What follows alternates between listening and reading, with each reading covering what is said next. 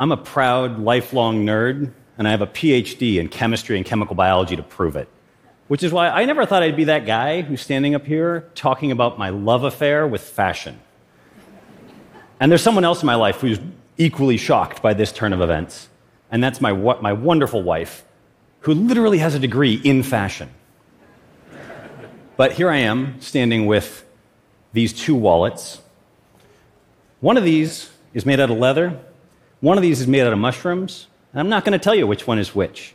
The average consumer can't tell you the difference, and that's kind of the whole point.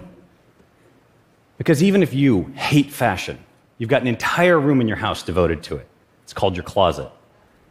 And your closet is full of all kinds of materials cotton, leather, nylon, polyester, that list goes on and on. And those materials matter because those materials are the reason fashion is in the midst of a sustainability crisis. This is an industry that makes 100 billion plus items per year. Now, when I started my journey, I thought this was going to be a really easy answer. Uh, we just consume less, we have fewer better things. But in the last decade, I've come to believe that ignores fundamental realities of both fashion and human nature. You see, fashion is not purely functional, it's about confidence, creativity, self expression. It's a pure reflection of our innate desire as humans to always want more. And it satisfies our insatiable appetites to discover, buy, collect, show off. In truth, fashion is intrinsic to who we are. There is a piece of good news, though. We can make fashion sustainable, and we're going to do it with science, and we're going to do it not by changing the humans, but by changing those materials themselves. And lucky for us, the answers to all of fashion's materials problems are available today out there in nature. And it's our job as scientists to go find the best inventions from nature's four billion year catalog of greatest hits and bring them to the world of design.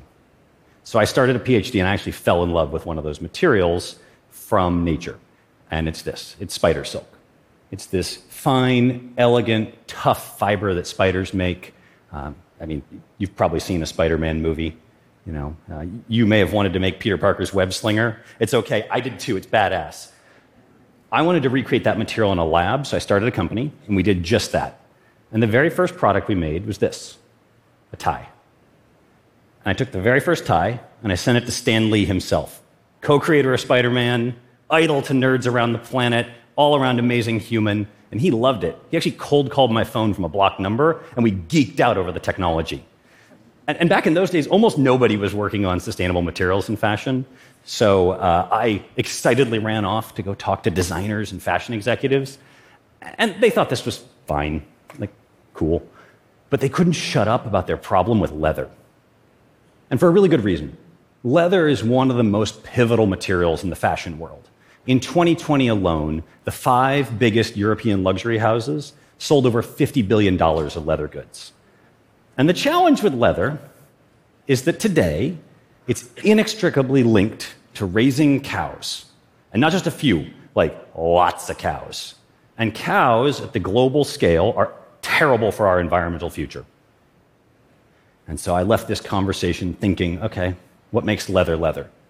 And the truth is, Nobody loves leather because it comes from a cow.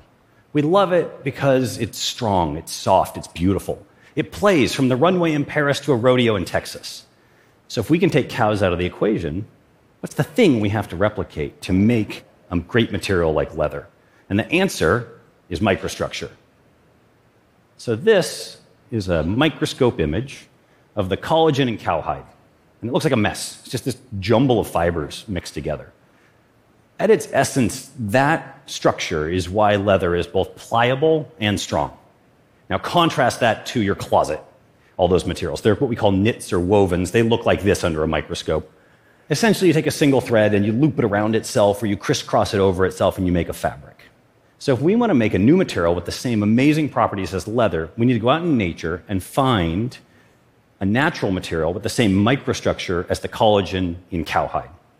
Now, my brain gets going with this, and I think, okay, we can grow skin, we can grow pure collagen, we can use plant fibers. Those all fail.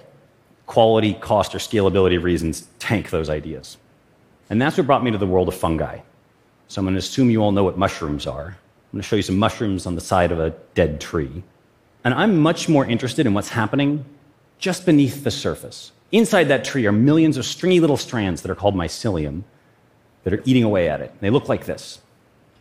So you see those white fibrous roots, they're underneath the mushroom. Those are mycelium. They're these long branch networks. And what they're doing is eating dead stuff in the soil and releasing nutrients to the mushroom and to the ecosystem around it. And so now I'm going to show you side by side. Let's have a look. Collagen on the left, mycelium on the right. We're looking at microstructure. I'm saving you six years of getting a PhD. We're on to something here. But to pull this off, we need to do this at the scale of fashion. So we don't need a little mycelium, we need a lot. Not a lab, but a factory. So that's exactly what we did. So here what you're seeing is our factory, first factory. And you're seeing rows and rows and rows of pure mycelium growing in these trays. And those mycelium are eating leftover sawdust. So they're doing what fungi do best in nature. They eat something nobody wants and they turn it into something useful. And instead of growing into the soil, these mycelium are growing up in these big puffy clouds that we can easily harvest. And this is where science has to meet design.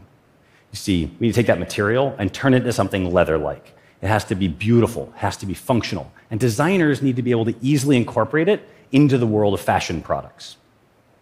The first prototypes were none of those things. But after many, many, many, many thousands of iterations, we have a material and we call it Mylo. And Mylo does everything we set out for it. It's beautiful, it's functional, but most importantly, it's sustainable. So when you grow mushrooms, it takes about uh, a little under one square meter of land to grow one kilogram of mushrooms.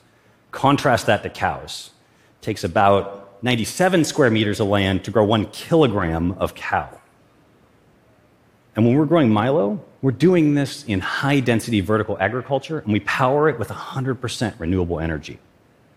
And this is technology. We're constantly getting better. Contrast that to the cow, it's about as good as it's going to get, and the cows really don't like it when you stack them up in high density vertical agriculture. and so the question remains how are we going to distribute this material at global scale to meet the moment? And I have bad news for you here.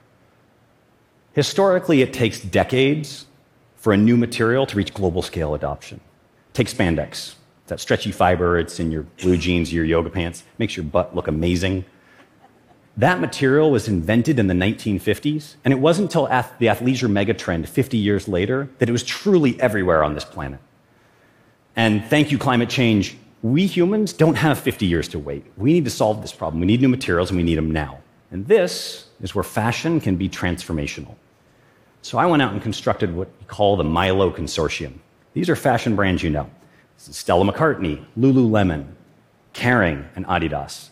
And now, normally, fashion brands are like renowned for their competitive nature and their desire for exclusivity. But I was able to convince these brands that no one group can solve this problem alone. And to meet this moment, it was time to act in collaboration instead of competition. And we did just that with the idea that we're going to solve this really big problem really fast. And here's a taste of how they're supporting Mylo. Lululemon wove Mylo into yoga and wellness accessories. Celebrity environmentalist Paris Jackson modeled Mylo in this fashion editorial. Adidas redesigned the Stan Smith. It's their most iconic style with Mylo. And Stella McCartney designed the Frayme Mylo handbag and debuted it on the Paris runway. And that little black handbag that you see right there that's now part of Stella's commercial collection. And what that means is that this is not some far off idea that's a dream that may one day be real. Mylo's commercially viable today. We sell it for $30 a square foot. It's about the price of premium calf leather. And this, this is the tipping point. This is the first tangible proof that the future of fashion can and will be made with sustainable materials. And this is our roadmap. We went looking to nature for a better alternative to leather, and we found that mycelium. It was hiding in plain sight. And this story, Mylo's story, is just one small example in a much broader movement. It's the one I know. But in the last few years, countless scientists have joined us in this journey of a sustainable materials revolution. And in the coming years, I think we're going to see amazing advances that replace all the harmful materials in your closet, in your home, and your car. And my hope is that by sharing this journey with Mylo, it can act as a blueprint that these others can follow to more quickly improve this world for all of us. Because in my heart, I'm still that nerd from the beginning. And I want to know what else is hiding out there in nature. I want to know what's the number one spot on the best of playlist from four billion years of evolution. And the incredible part of all this is that fashion undoubtedly compounded our sustainability crisis. But fashion has a golden opportunity to lead the charge, to live with nature instead of against it. And now, and in the future, fashion's not just about making yourself beautiful. It's also about making this planet beautiful and livable for generations. Thank you.